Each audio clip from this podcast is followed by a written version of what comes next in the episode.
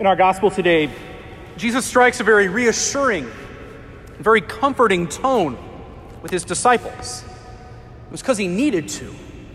He was also telling them in this conversation that he was going to go back to the Father, going back to God himself.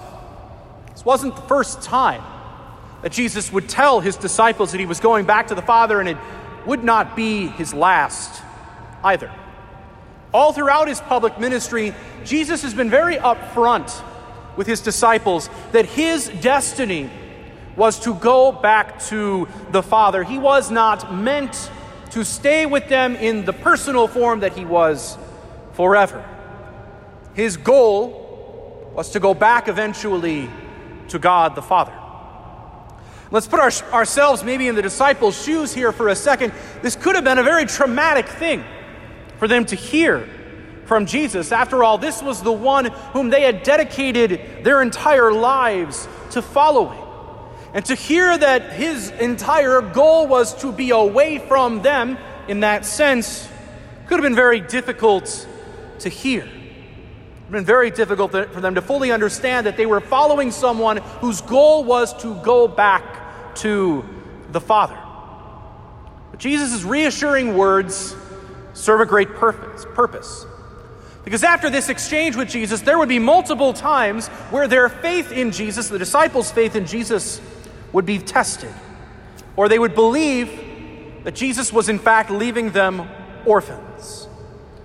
Think of the crucifixion. Those disciples thought Jesus was dead and gone. For three days at least, they felt as if they were orphans. They could have felt that Jesus had left them that he had abandoned them. But, even, but uh, again, the resurrection obviously took care of that. But later on, even after the resurrection, the ascension, which we will celebrate next weekend, Jesus left his disciples to go to heaven, to go back to the Father.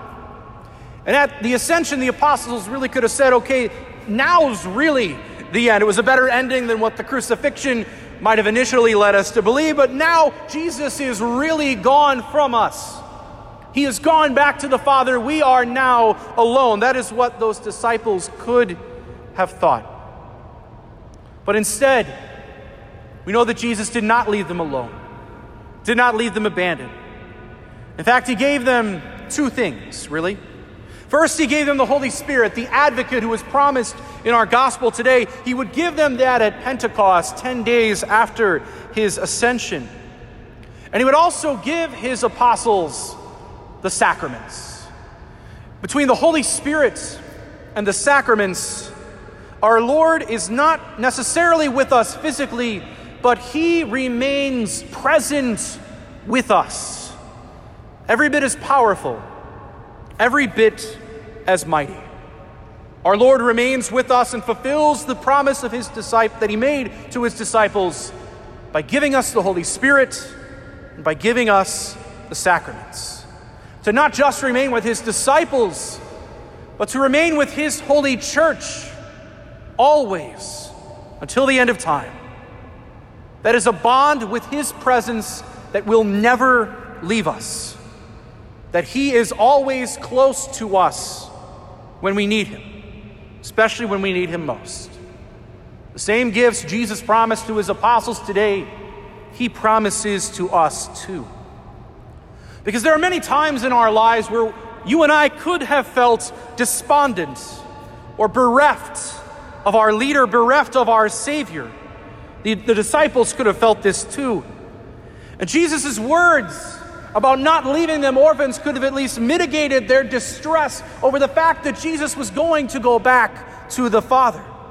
They would hopefully recall his words he speaks in this gospel today when they felt alone when they felt abandoned or they felt forsaken. And as I said, brothers and sisters, you and I can feel these same things too. These emotions aren't unique to the apostles. Every single one of us has felt alone at times, abandoned or possibly even forsaken, where we might ask ourselves, Lord, where are you? Lord, where are you? Maybe you might have done that in the last couple of months without public masses, without frequently receiving Holy Communion. Lord, where are you? Why have you left us alone, abandoned, or forsaken? This analogy I've kind of been using with people in the confessional recently, but it's almost as if God and us are sitting on a bench, and God seemingly got up and left. Sometimes how it can feel that He's left us alone and that He's abandoned us. But the words in our gospel today remind us that God has never and will never leave that bench. He always remains close to us. Maybe not in the manner that we might expect, but He is there. We can sometimes confuse the difficult circumstances around that bench with God leaving us. So, for example, like we're sitting next to Jesus on that bench and it starts raining. It gets really stormy and it's uncomfortable, it's miserable, it's raining and howling and windy to the point that you can hardly even see Jesus.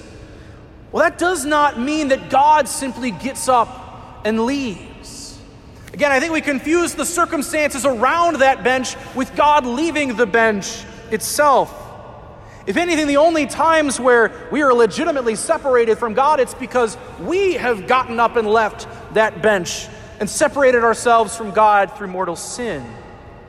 The evil one, of course, gets thoughts in our head that when times are tough, God has seemingly abandoned us, that he's gotten up and left us alone. Brothers and sisters, we mustn't give in to that despair. Christ is always with us, even when we can't see him through the rain, when we're sitting on that bench with him. He promised to remain with us until the end of the age, to not leave us orphaned, to never abandon us. And the promise that Christ gives us today is trustworthy.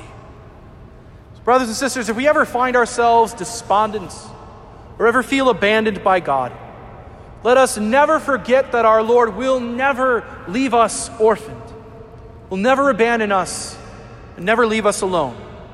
For we have a God who is with us always, through thick and thin, until the end of time.